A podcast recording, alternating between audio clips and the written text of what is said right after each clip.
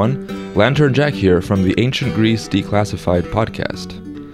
King Darius of Persia was one of the great military commanders of antiquity, and his campaign against the Scythians, which you'll hear about today from Ryan, ranks as one of the great military adventure stories of the ancient world.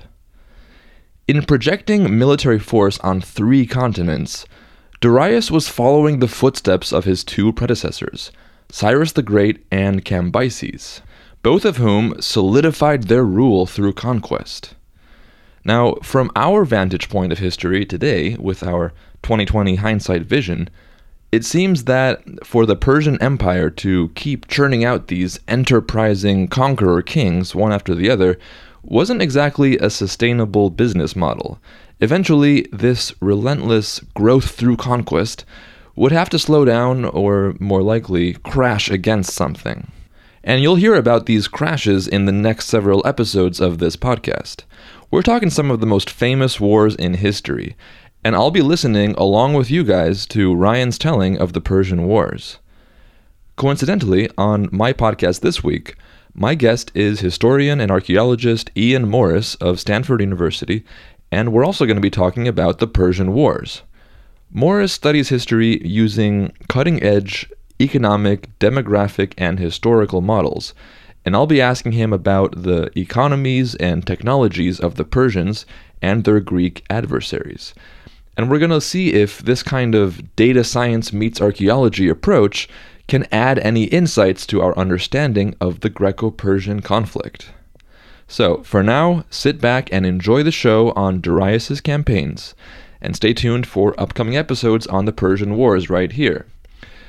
And if you find yourself curious for more information, come on over to the Ancient Greece Declassified podcast, available at all the usual places and at greecepodcast.com. And check out our Persian War episode. That should be out in a few days, and uh, there's other episodes you can also browse, each delving into a different topic from the Bronze Age collapse to the music of Sappho. And now, your feature presentation.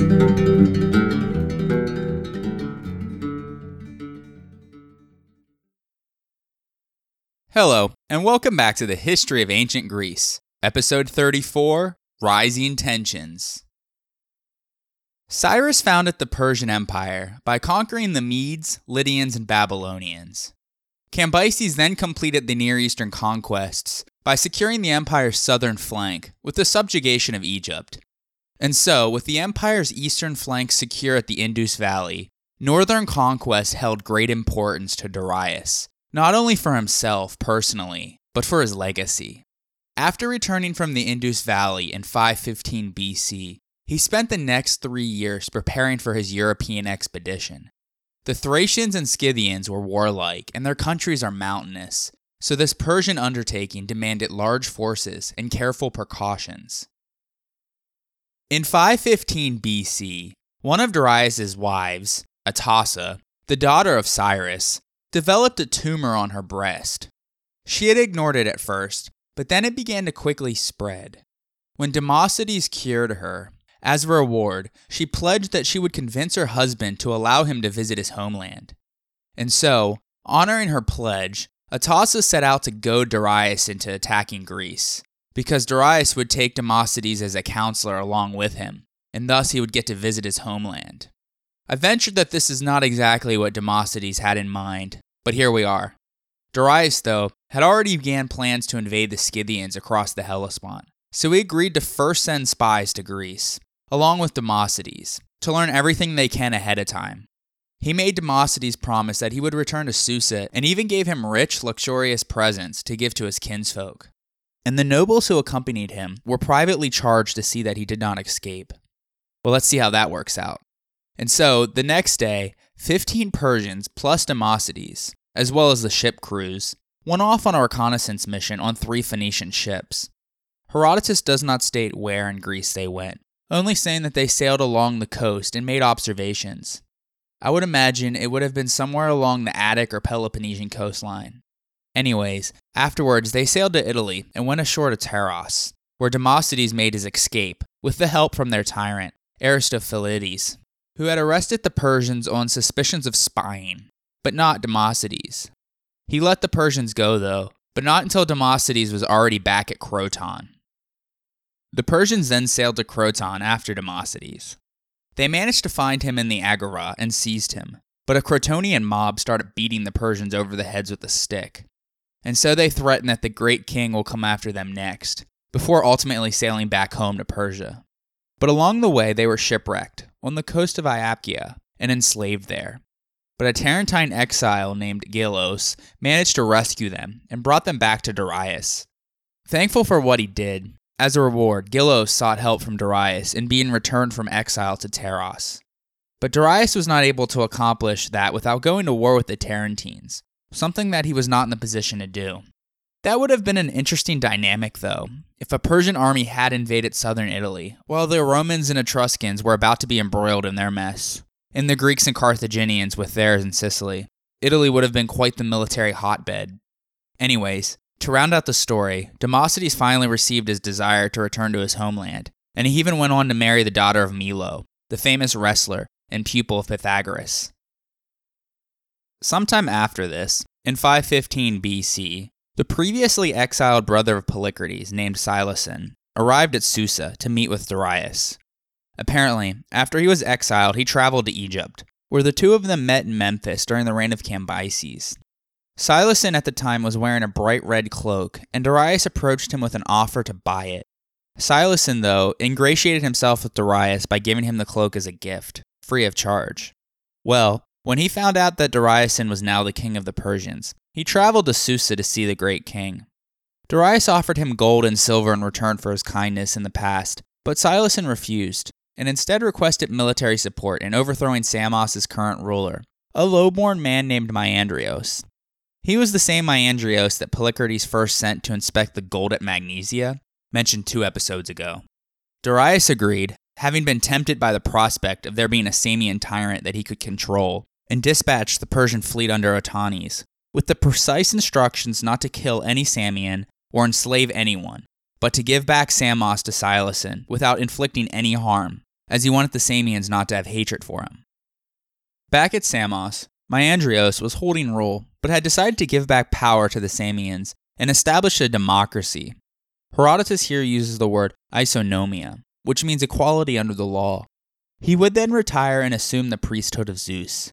But he was criticized as being lowborn, as he was not from the noble classes. Realizing that if he relinquished power now, one of these power hungry nobles would surely make himself tyrant, so he decided not to give up his power and withdrew to the Acropolis instead. All those who questioned him were imprisoned.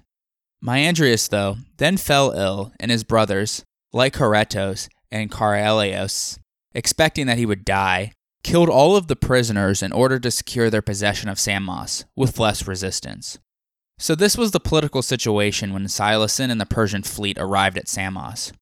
Seeing that he was in the weaker position, Maiandrius was ready to leave the island under a truce, but his brothers refused and wanted to resist the Persians. So, while Maiandrios sailed away with Samos, the two brothers armed all of the mercenaries, opened up the gates, and let them loose on the Persians, who, believing that they had secured an agreement of total compliance, expected nothing like this to happen. The Persian nobles were chopped down, but when the rest of the Persian army arrived, the mercenaries were pushed back and confined on the Acropolis. An enraged Otanes, apparently forgetting the orders that Darius had given him about doing no harm to the Samians, then ordered his troops to kill every man, woman, and child alike in Samos. Meanwhile, in desperation, Maiandrios had sailed to Sparta with a huge pile of gold and silver cups to bribe Cleomenes to send Spartan aid. Although Cleomenes was amazed at the splendidness of the cups, he had to send him away, and realizing he would try to bribe other Spartans, he went to the ephors and asked them to banish Maiandrios, to which they agreed. In the end, the Persians were victorious, and Syloson was installed as tyrant, but at the cost of many Samian lives. Later, though, the city was repopulated, thanks to Otanes, because apparently he had a disease which attacked his genitals. This is what Herodotus says. I'm not sure how one makes the connection between genital diseases to repopulating a city, but alas, that is Herodotus for you. Anyways, hearing what had happened at Samos, it didn't take long for the Greeks of the eastern Aegean to become fearful of Darius' intentions. Otanes reported back to Darius that many Greek polis were already considering making the symbolic tribute of earth and water, news that Darius received gladly. Thus, under the policy of Darius, tyrannies were being granted to many prominent Greek leaders who had pledged their polis in Persia's name, and many coastal cities and islands began to ally themselves with the Persians, even notoriously independent Miletus, which was now governed by a pro Persian tyrant named Histiaeus.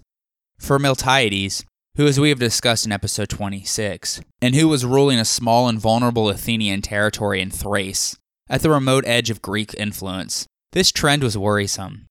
And in 513 BC, this threat became a reality.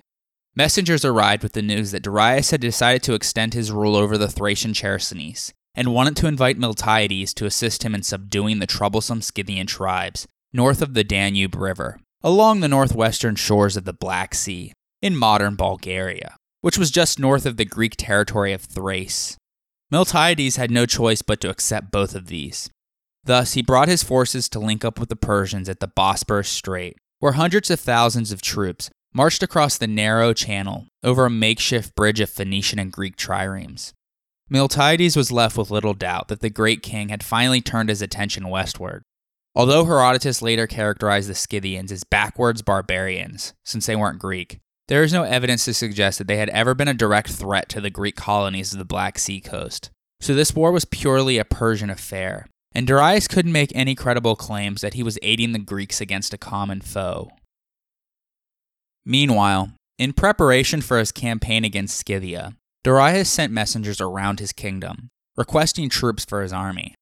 His brother Artabanos pleaded with him not to follow through on this expedition as he thought he would get mired down with the Scythians, and they'd become impossible to deal with. Ultimately, his pleas fell on deaf ears, and his army began to gather at Susa.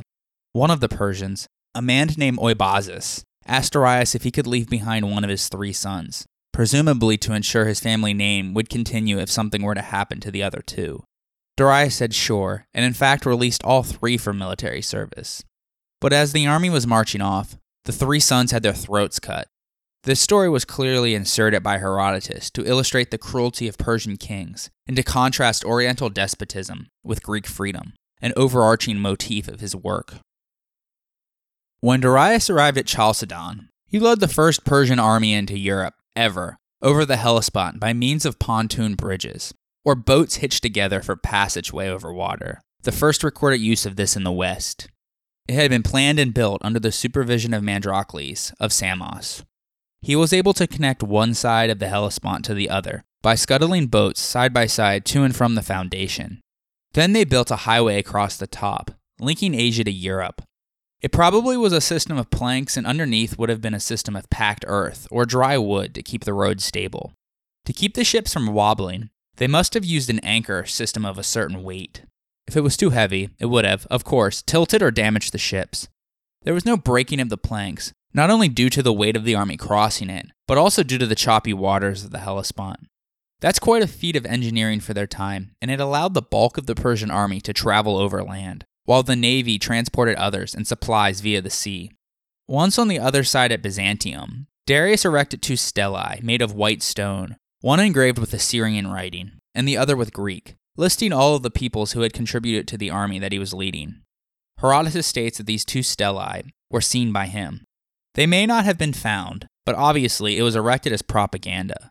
Herodotus records that on the stelae it read his army and cavalry numbered 700,000, with 600 ships. This is clear exaggeration. Furthermore, Darius rewarded him handsomely for his services, and Mandrocles used that money to dedicate a monument at the temple of Hera at Samos, in honor of Darius's crossing of Europe. On it, Darius was seated in a prominent place as his army crosses the bridge. These four verses were inscribed.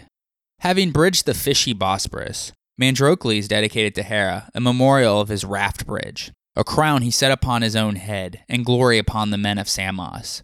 For the work he wrought pleased King Darius. And so the iconography here is clear.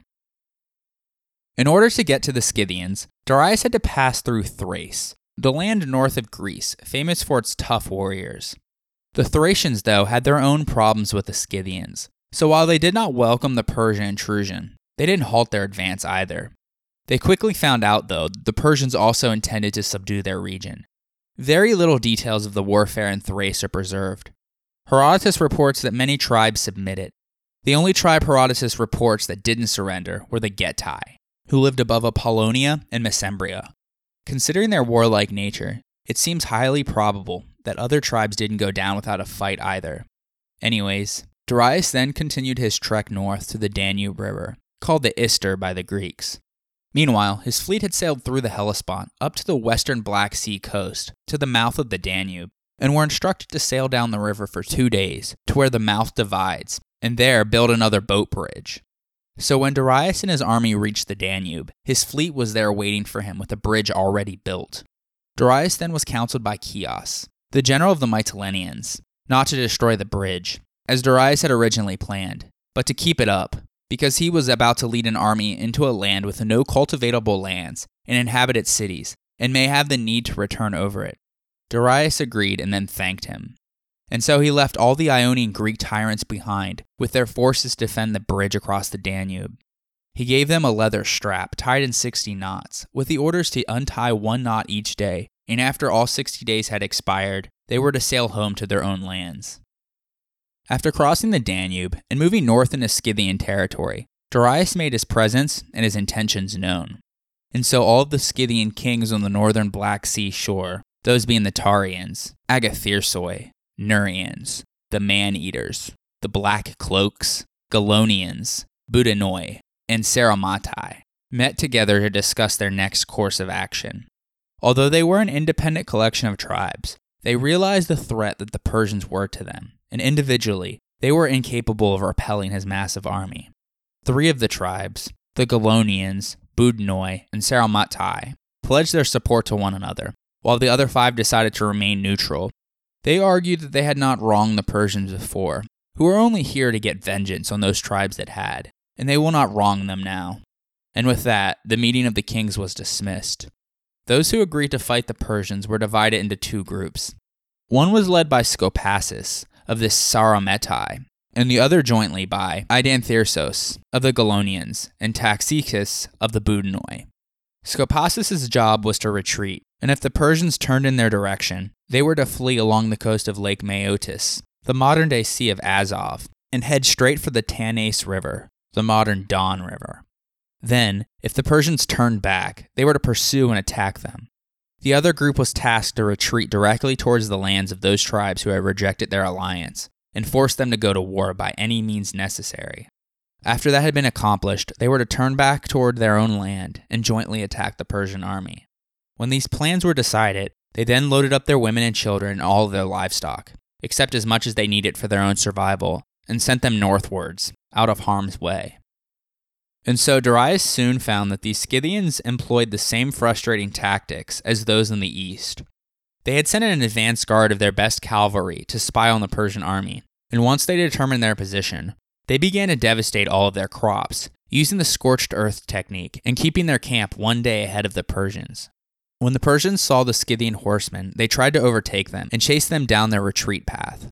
As the Scythians slowly retreated eastward into more remote territories north of the Black Sea, in what is modern day Ukraine. Darius relentlessly followed after them.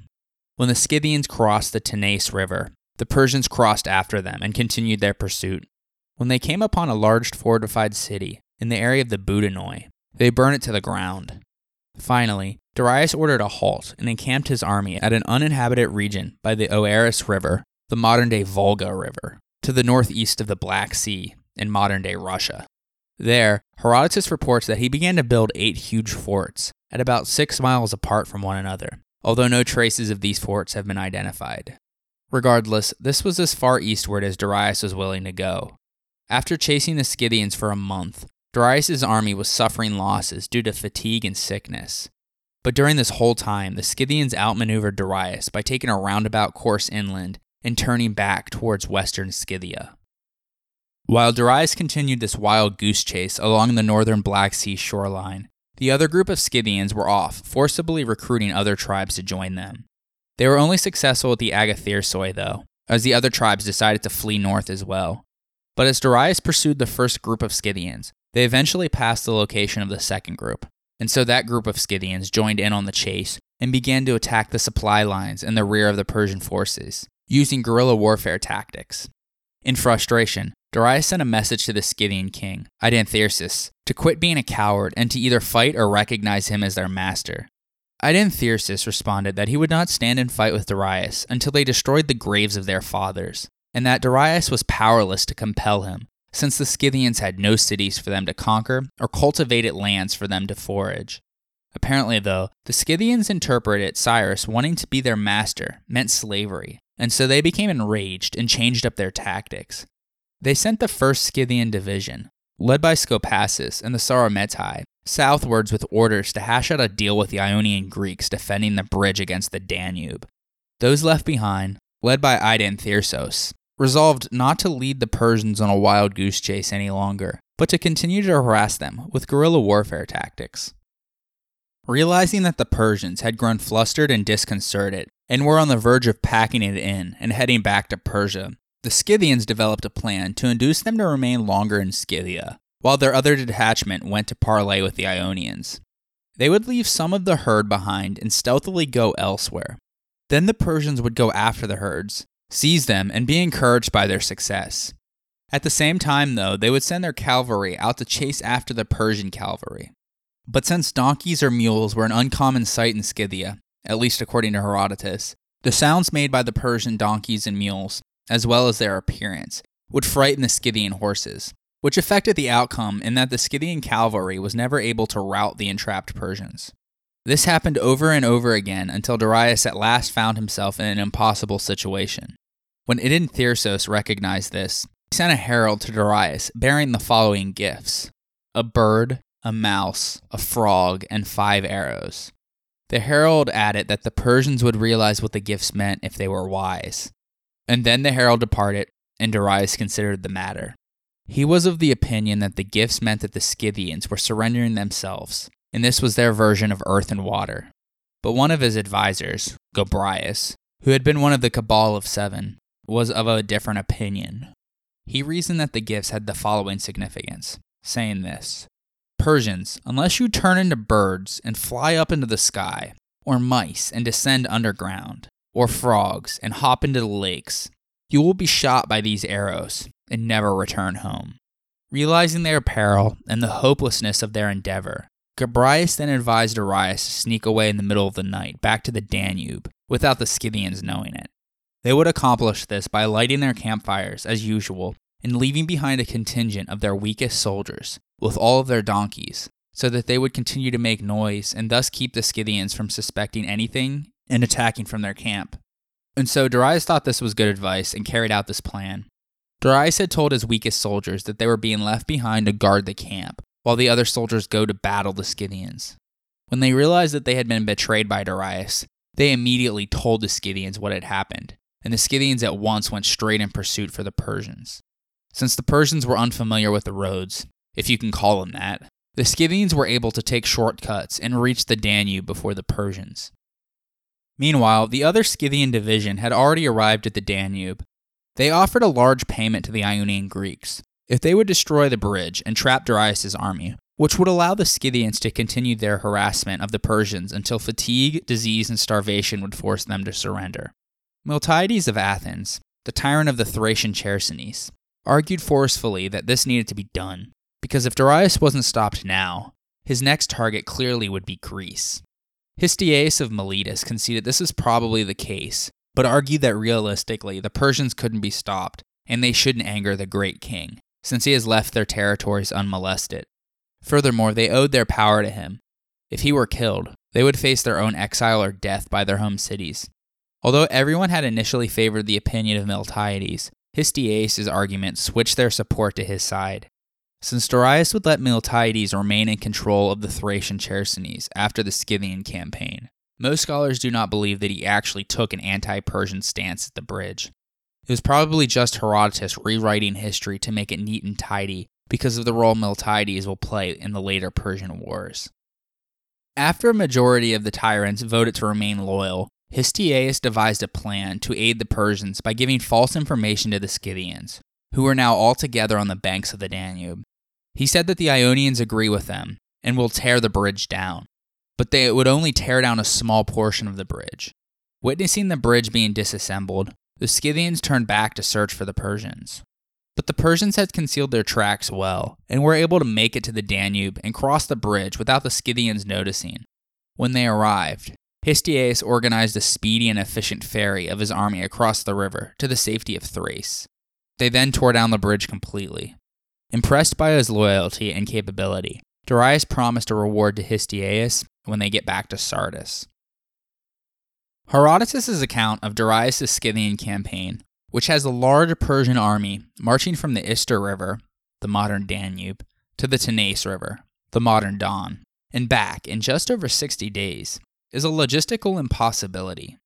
The real aim of the campaign seems to have been to conquer Thrace and the Getae, and thus gain access to the gold producing areas of Transylvania.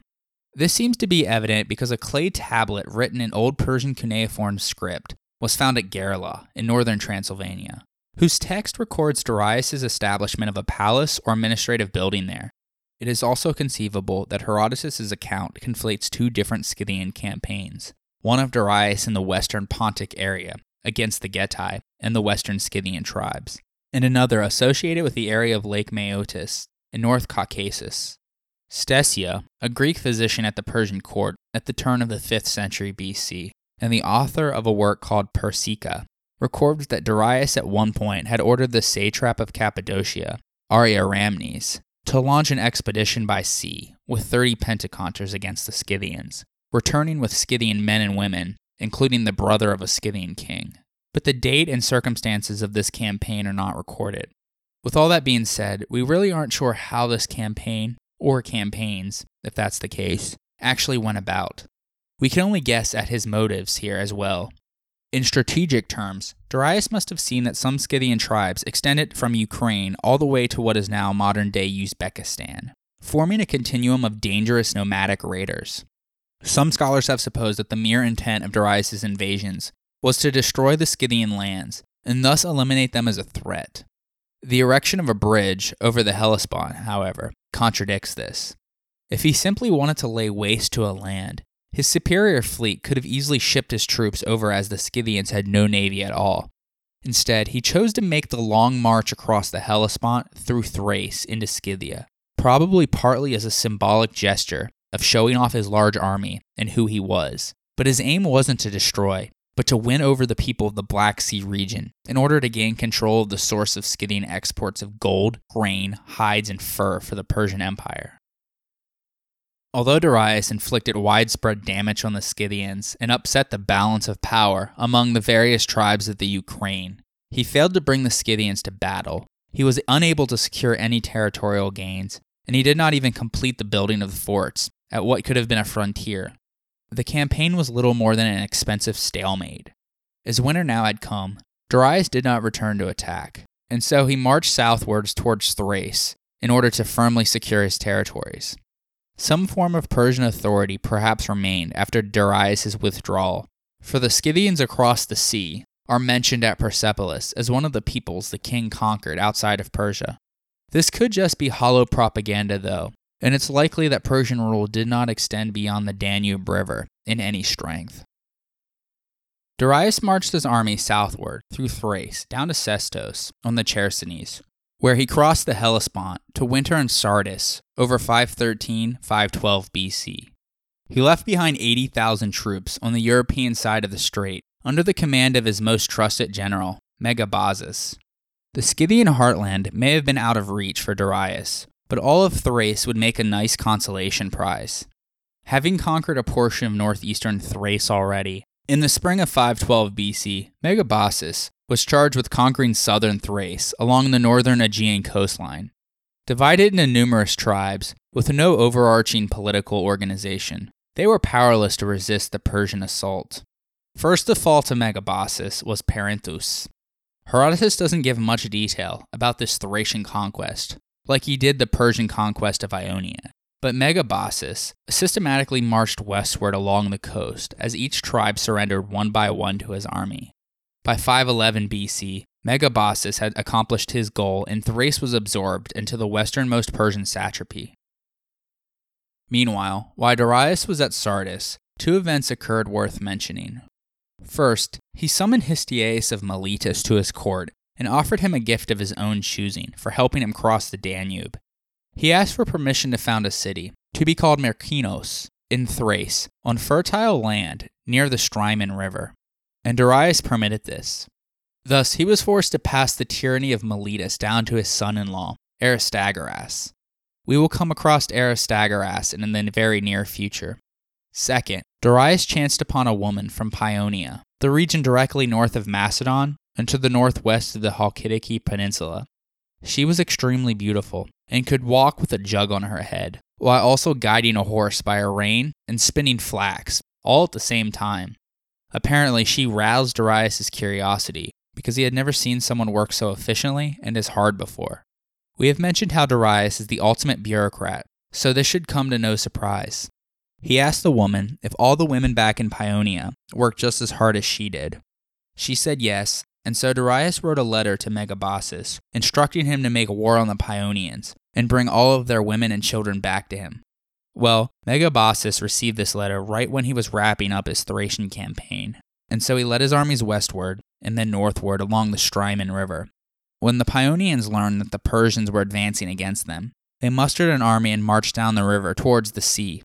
Receiving this intelligence in advance, Megabazus decided to outwit the Paeonians and turned inland with the help of guides and attacked the various Paeonian cities.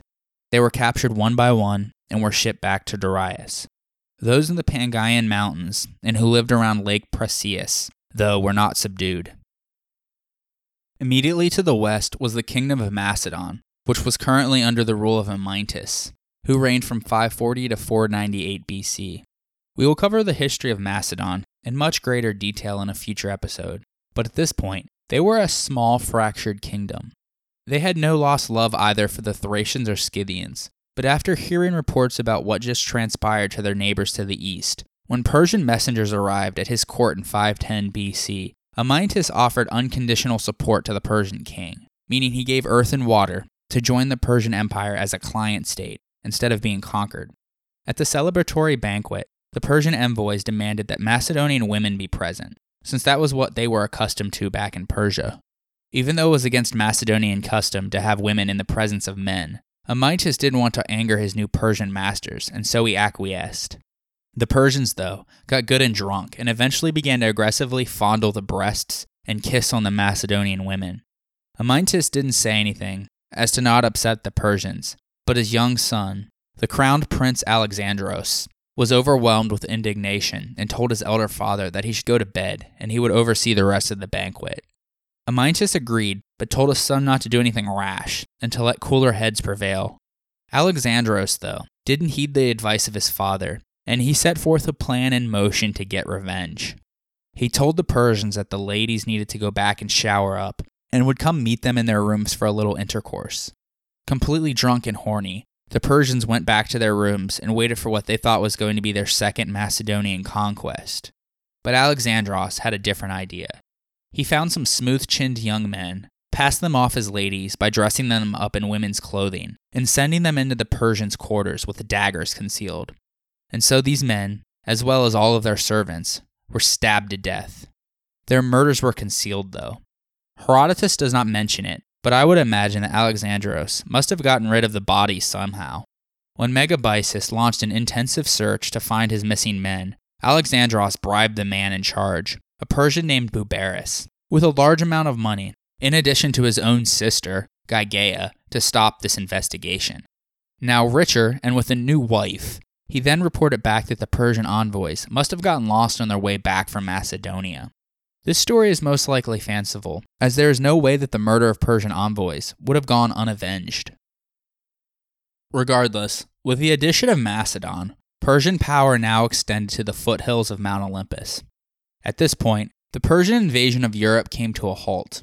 Considering the ease in which they moved westward across the Aegean, it is not clear why they didn't continue to push forward. It's likely that Darius received good intelligence from the Ionian Greeks, and thus decided meticulous planning was needed before he attempted to invade Greece. Also, Darius may have also believed that time was firmly on his side. More Greeks were pledging loyalty to him, without him even having to fight, even within major Greek polis, as powerful pro Persian factions were forming, convinced of the inevitability and desirability of Persian rule. Given time, he may have believed that all of Greece might drop into his hand without lifting a finger.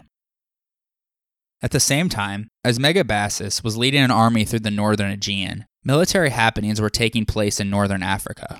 In the last episode, we discussed how Arcesilaus III was murdered in the Cyrenian town of Barcae, while afterwards his mother, Pheretime, fled to Egypt, where she begged for help from the Persian satrap, Aryandes, in avenging her son's death, claiming that he was killed because of his Medism, since he had agreed to give earth and water to Cambyses. Aryandes decided to help her and dispatched his entire Egyptian military force, whose land forces were led by Amasis, not to be confused with the previous Egyptian pharaohs, and the fleet by Badres. When they arrived at Barcae, they laid siege to the city, demanding the surrender of those responsible for Arcesilaus' murder. But they refused, and so the Persians besieged the city and launched violent assaults on the walls. Finally, the city fell after nine months. Pheretime had all of the city's men be impaled in a circle around the wall, and the women had their breasts cut off, and those two were placed in intervals around the wall. These breastless women and the children were then taken off as captives and were sent to Darius, who then resettled them in the territory of Bactria. Herodotus reports that Pheretime soon afterwards died of worms, which teemed her body and crawled out from it while she still lived, because the gods punished her for executing vengeance so violently and excessively. Meanwhile, as Megabazus was leading the Persian army back to Sardis, presumably with the Paeonian women and children still, he learned that Histiaeus of Miletus was building fortifications along the Strymon River at Myrcinus, the site which he had received from Darius as a reward. Myrcinus was in the neighborhood of silver mines, and there was abundance of wood suitable for shipbuilding. So the Persian general thought it would be imprudent to allow a Greek colony to be planted in such an advantageous position. Well, when he arrived at Sardis in 510 BC, he handed the Paeonians over to Darius, who no doubt was ecstatic about this and all that Megabazus had accomplished in the northern Aegean.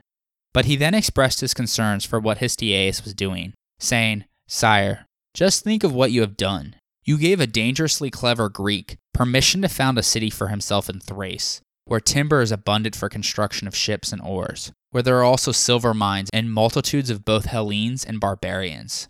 As soon as these people find a leader, they will follow his orders day and night. So put an end to what this man is doing, and thus avoid being afflicted by war within your own territory.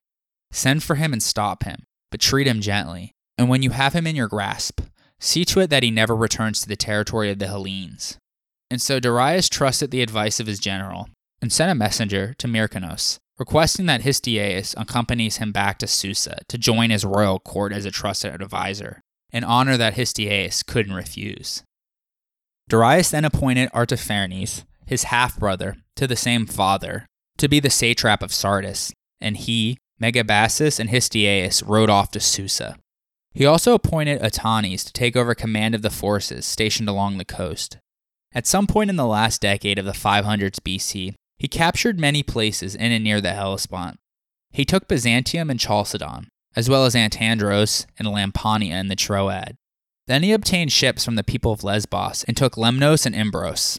With the exception of these deeds of Otanes in the west, the last decade of the 6th century BC remains mysteriously silent for Persia. Scholars are tempted to fill in the blanks with the standard consolidation, administration, and undocumented Eastern campaigns, but we don't really know what was going on.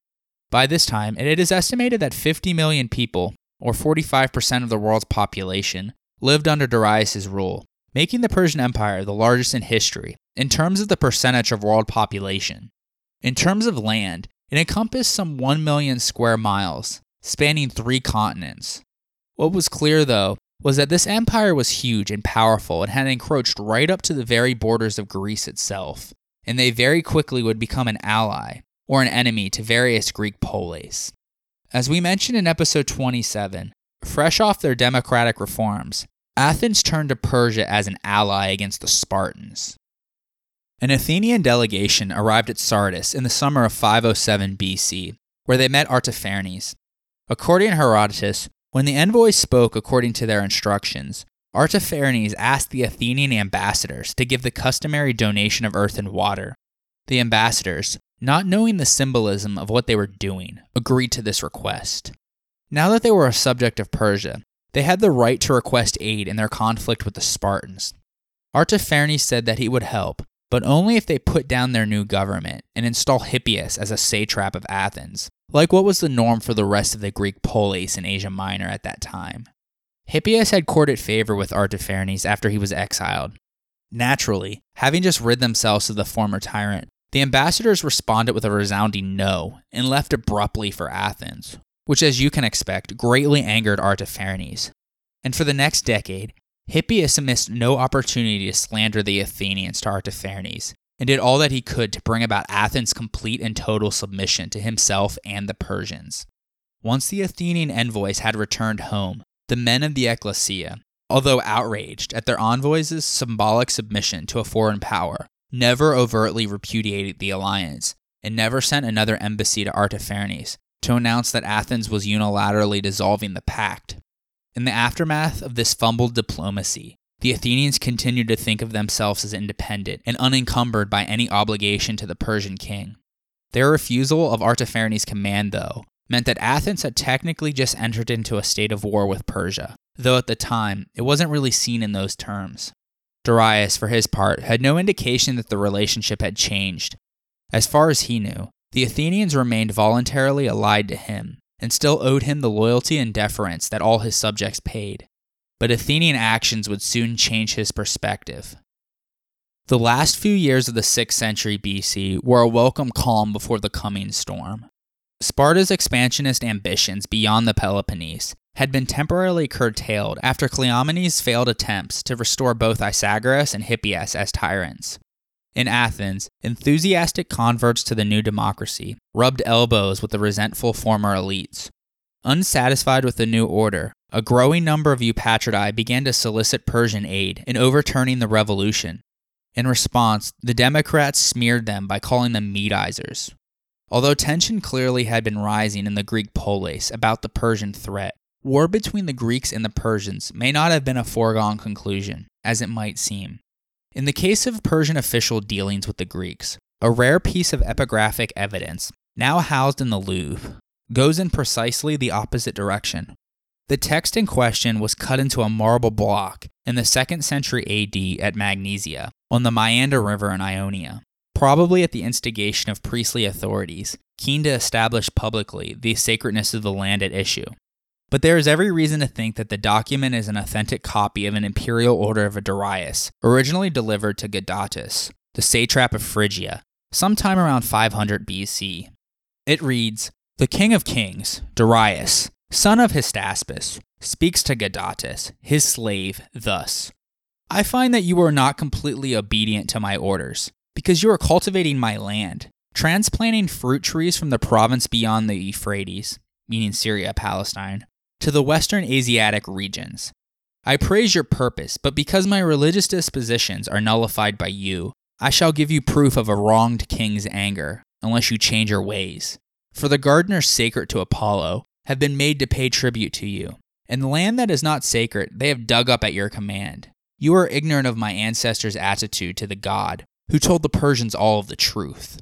Darius here was coming to the rescue of the Greeks, and his tactful reference to his ancestors would have been music to a Greek subject's ears, since according to Greek tradition, they honored their gods kata ta patria, or in accordance with the things of the fathers, and was of the essence of their custom and belief. He too appreciated the distinction between the sacred and the not so sacred, between precincts cut off as special places for their gods and land that had not been sanctified and sacralized. They would have found Darius's toleration of a foreign Greek cult entirely congenial and culturally familiar too. And so the evidence seems to suggest that the Persians and the Greeks may have not had to go to war after all. The Persian conquest of Thrace and the submission of Macedon was a step, though not necessarily an intentional step, towards a Persian attempt to conquer Greece.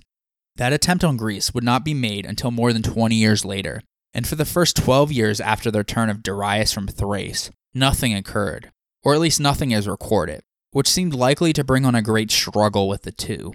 Darius respected the customs of the Ionian Greeks, and he didn't seem to hold any ill will against them. In fact, he held a very good relationship with those in Ionia, and it's quite possible that this relationship may have quenched his desire for further conquest. Maybe Macedonia was the furthest extent westward that he envisioned his empire, and he was content to share a peaceful border with the mainland Greeks. Then again, maybe the war was inevitable, because the Ionian Greeks would continue to pine for their freedom, regardless of how well the Persian king treated them. We just don't know.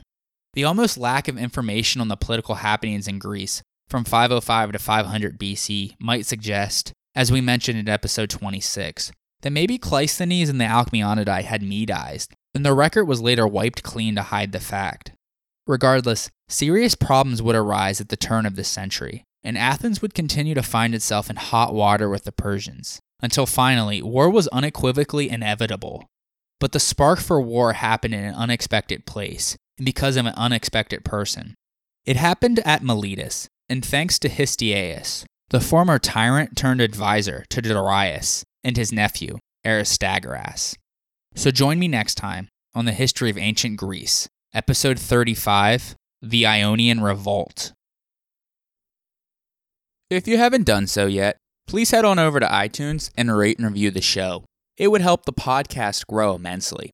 Also, while you're there, subscribe to the show so it comes on your phone or listening device every week.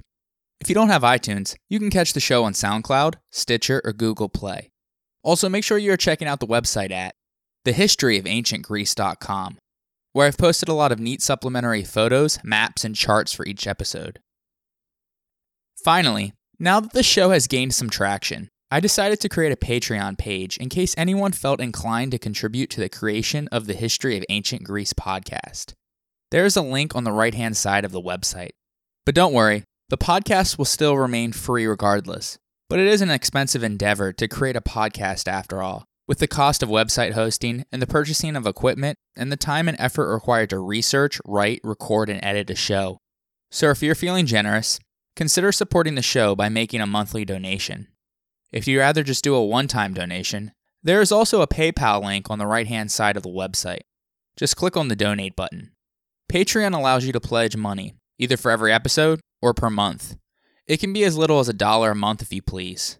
That amounts to a can of soda or a cup of tea or coffee a month. And while it may seem insignificant, if many people pledge that amount, it can really add up quickly. Either way, I would be eternally grateful. Speaking of which, I would like to give a huge thanks to listener Al Ozanoff, Andrea Peterson, Patrick G, and Alex for their pledges. I cannot tell you enough how thankful I am for your support. And once again, thanks to everyone else for your continued support in making this podcast. And I hope you enjoyed today's episode. I would like to give a special thanks to the amazing artist Michael Levy for allowing me to feature his music on this podcast. He transports you to the ancient world, bringing to life the melodies and using the techniques of the past. A new song will be played every episode, this one is titled Nephile, Nymphs of the Clouds, from his album The Lyre of Hermes. If you like what you heard and are curious to learn more about ancient Greek music, check out his website at ancientlyre.com. His albums are available in every major digital music store, including iTunes, Amazon, and Spotify.